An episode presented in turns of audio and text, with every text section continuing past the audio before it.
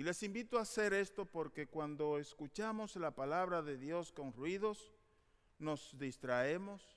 Y si nos distraemos, entonces sacamos poco provecho del mensaje que Dios mismo pueda querer regalarnos a través de nosotros mismos.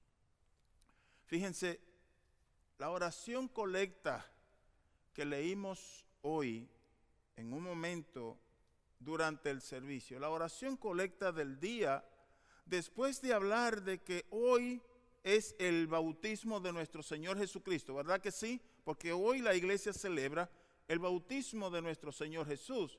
En otras circunstancias, hoy tuviésemos bautismos aquí, porque normalmente cada año, para cada día que, celebramos el bautismo del Señor, que suele ser el domingo después de la Epifanía, tenemos bautizos. ¿Qué dice esa oración colecta? Dice, pidiéndole a Dios en la oración que aquellos que hemos sido bautizados en el nombre de Jesús, repito, dice la oración colecta, que le pedimos a Dios que aquellos que hemos sido bautizados en el nombre de Jesús podamos ser fieles al pacto que hacemos en nuestro bautismo. ¿No es eso lo que dice la oración? Pedimos a Dios en esa oración que nos ayude a ser fieles, a vivir de acuerdo al pacto que hacemos en nuestro bautismo. ¿Y cuál es ese pacto? Entre otras cosas, es ser fieles, ¿verdad? A la escucha de la palabra, ser fieles a compartir el pan, ser fieles a luchar en contra de las cosas malas, aquellas cosas que son invitaciones o por aconsejos de lo malo del diablo, de las fuerzas del mal. Pero también nuestro pacto bautismal dice que nosotros hacemos un compromiso de luchar por la justicia, de luchar por la paz, y de respetar y luchar por la dignidad de todo ser humano. ¿Recuerdan ustedes que ese es nuestro pacto bautismal, el que hacemos cuando nos bautizamos? Mis hermanas y mis hermanos, hoy es un día para que recordemos ese pacto. Hoy es un día para que recordemos ese pacto para recordar que al ser bautizados hemos sido bautizados, según dijo el Juan el Bautista, lo dijo claro en el Evangelio de hoy, ¿verdad que sí? Dice, ¿qué dice Juan? Miren, yo los bautizo a ustedes con agua, pero detrás de mí viene uno que es más fuerte que yo, que es más poderoso que yo, a quien yo ni siquiera merezco agacharme para, para atarle o desatarle las correas de sus sandalias. Y Él, Jesús, dice Juan, Él les bautizará a ustedes con el Espíritu Santo. Y nosotros bien sabemos que en la mentalidad de Juan y en la mente de los primeros cristianos, de los discípulos de Jesús y de Jesús mismo, el Espíritu Santo significa vida, significa energía, significa soplo de Dios, pero también significa fuego. Significa revolución que cambia en el amor las cosas que necesitan ser cambiadas. Repito lo que acabo de decir. El Espíritu Santo significa una revolución que cambia en el amor, en la justicia, las cosas que necesitan ser cambiadas y transformadas y modificadas y santificadas. En el capítulo 40 del Evangelio de San Lucas, hablando el evangelista de ese día que, perdón, en el capítulo 19, corrijo, capítulo 19 del Evangelio de San Lucas, versículo 40, hablando Lucas de esa entrada que se reconoce como entrada triunfante o triunfal de Jesús en Jerusalén, se escuchan las voces de las personas que están siguiendo a Jesús en las puertas de la ciudad, diciendo, aleluya, alabanza, gloria al Señor, viva el rey, viva el hijo de David, y un grupo de fariseos y un grupo de miembros de los sacerdotes de aquel tiempo le dicen a Jesús, Maestro, ¿no vas a responderle a la gente? Y Jesús responde, su respuesta es, es que si ellos no hablan, las piedras van a gritar. Si ellos, la gente que estaba allí, no reconocía la gloria de Dios que venía en la persona de Jesús, en ese movimiento de entrada a Jerusalén, no gritaban gloria a Dios, alabado sea el Señor, dice Jesús, si no lo hacen ellos. Las piedras van a reconocer la gloria de Dios que reside en el Hijo de Dios, Jesús hablando de sí mismo.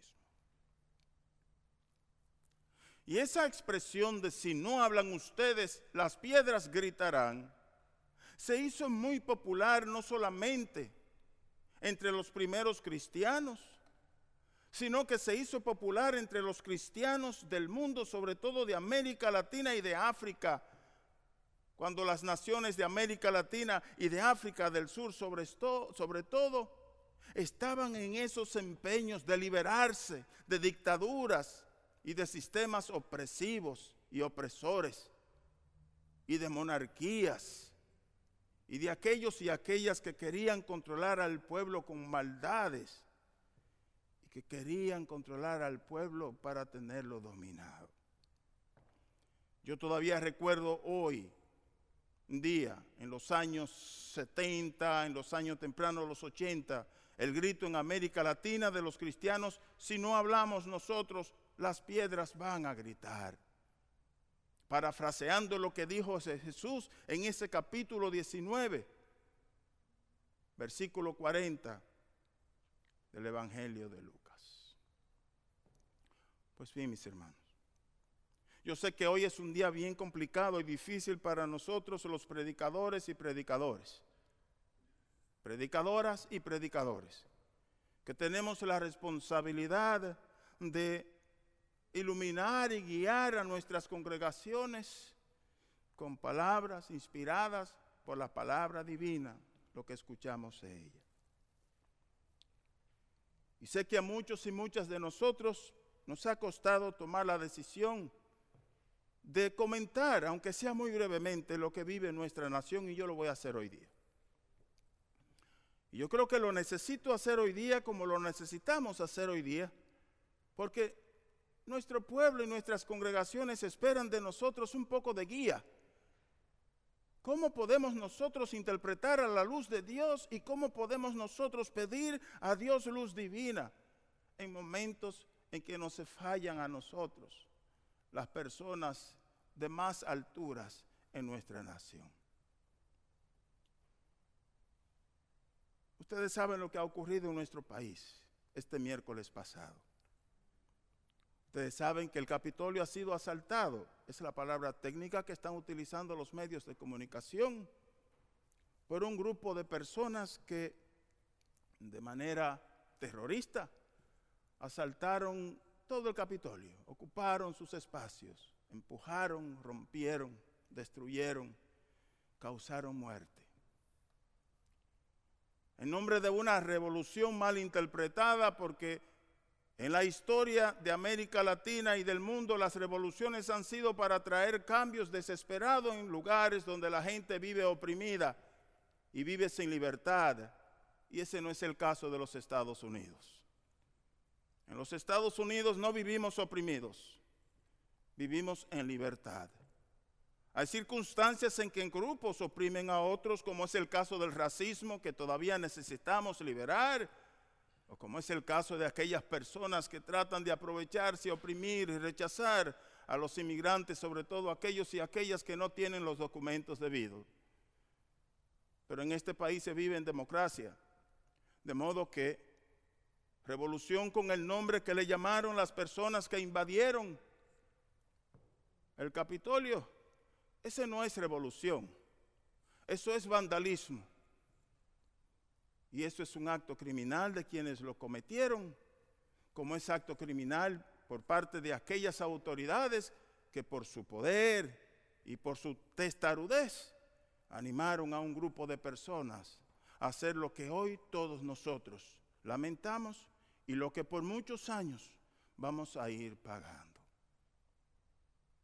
Y es que cuando aquellos a quienes elegimos y le damos el derecho y el poder de dirigirnos, pierden el norte. Y al perder el norte con mentiras, quieren cubrir todas las faltas y todos los errores que se cometen.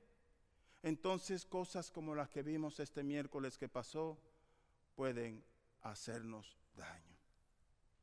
Y es que cuando un sistema se construye en mentiras, la gente se confunde.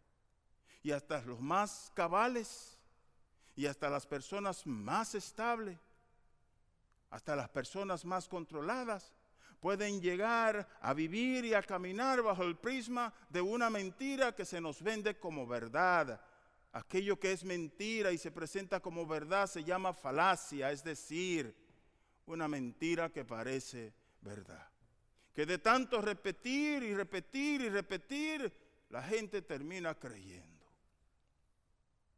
Y es lo que ha pasado con la mayor parte de nuestros hermanos y hermanas, porque mis hermanos y hermanos, aunque no querramos reconocerlo, esas personas que invadieron y que profanaron el Capitolio, ante los ojos de Dios y ante nuestros ojos todavía son nuestros hermanos y hermanas confundidos y confundidas, debemos decir al final de esta expresión.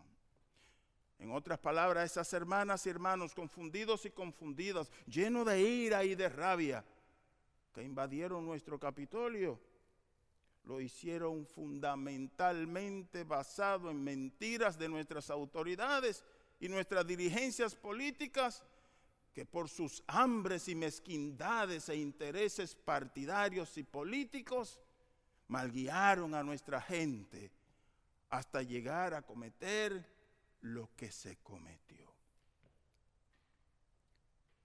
Y todavía es peor que después de todo lo que ha pasado, algunas de esas autoridades, con mentiras, traten de justificar y explicar lo que pasó el miércoles en nuestra ciudad capital de aquí de los Estados Unidos. ¿Por qué estoy diciendo estas cosas? Simple y llanamente, mis hermanos y mis hermanas. Porque nosotros tenemos que encontrar en, el, en nuestra fe en qué lugar de nuestra fe situamos nosotros y cómo buscamos a la luz de la fe y de la palabra de Dios un poquito de guía para no dejarnos caer a nosotros mismos en un túnel de terror y de desesperación. Porque hay muchas personas en este momento que prestan atención a las noticias, que entienden la historia de los Estados Unidos, que saben el sistema político en que vivimos, que deben estarse preguntando, ¿qué es lo siguiente que va a pasar? Porque hay muchas personas que se estarán imaginando, ¿y cómo vamos nosotros a corregir esto? Porque hay muchas personas avergonzadas, porque a la luz internacional y de naciones de una y de otra, izquierda y derecha y del centro, se han estado cuestionando qué está pasando en los Estados Unidos en un día como hoy. Y nosotros, desde nuestro bautismo, necesitamos preguntarnos, ¿y cómo respondemos? ¿Cómo explicamos esto? ¿Cómo explico esto yo a mis hijos y a mis hijas?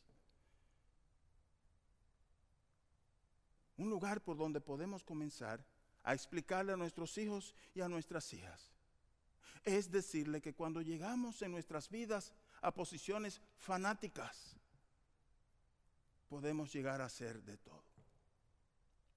Cuando nos acostumbramos a creer sin investigar mentiras dichas y asumirlas como verdades, podemos llegar a ser de todo cuando permitimos que nuestra inteligencia sea manipulada, cuando permitimos que nuestro conocimiento sea arbitrario, sin siquiera pasarlo por el fuego de la prueba y de la verdad, y lo tomamos como real, podemos llegar a hacer cualquier cosa.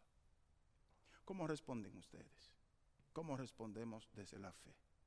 Recordando las palabras de Jesús. Jesús y Juan, los dos juntos en el Evangelio de hoy, representan para el pueblo de su tiempo, para el pueblo de Israel, para cualquier clase de Israel, representaban una verdadera revolución. Porque los cambios son revoluciones. Y no todos se tienen que dar con la violencia ni con la sangre. Jesús y Juan Bautista juntos en el Evangelio de hoy representan el cambio que el pueblo de Dios había estado esperando. Representan el cambio que el pueblo de Dios deseaba. Pero Jesús no lo anuncia con guerra, ni destruyendo. Jesús no lo anuncia eh, eh, eh, desconsagrando o simple y llanamente metiendo sus pies en los lugares que no le pertenecen. Jesús anuncia ese cambio bajo el lema y bajo la bandera del amor. Bajo el lema y la bandera de la paz. Bajo el lema y la bandera de la reconciliación. Desde la perspectiva del bautismo y desde la perspectiva del reino de Dios. De modo que nuestra respuesta ha de ser una respuesta de amor. Y una respuesta paciente. Porque nos vamos a encontrar con personas que van a justificar por todos los medios que las acciones de los bandoleros que ocuparon el Capitolio son acciones legitimadas y justificadas. Y la respuesta del amor es, no es así, mi hermana y mi hermano. La respuesta del amor es, tú no corriges un error con otro error.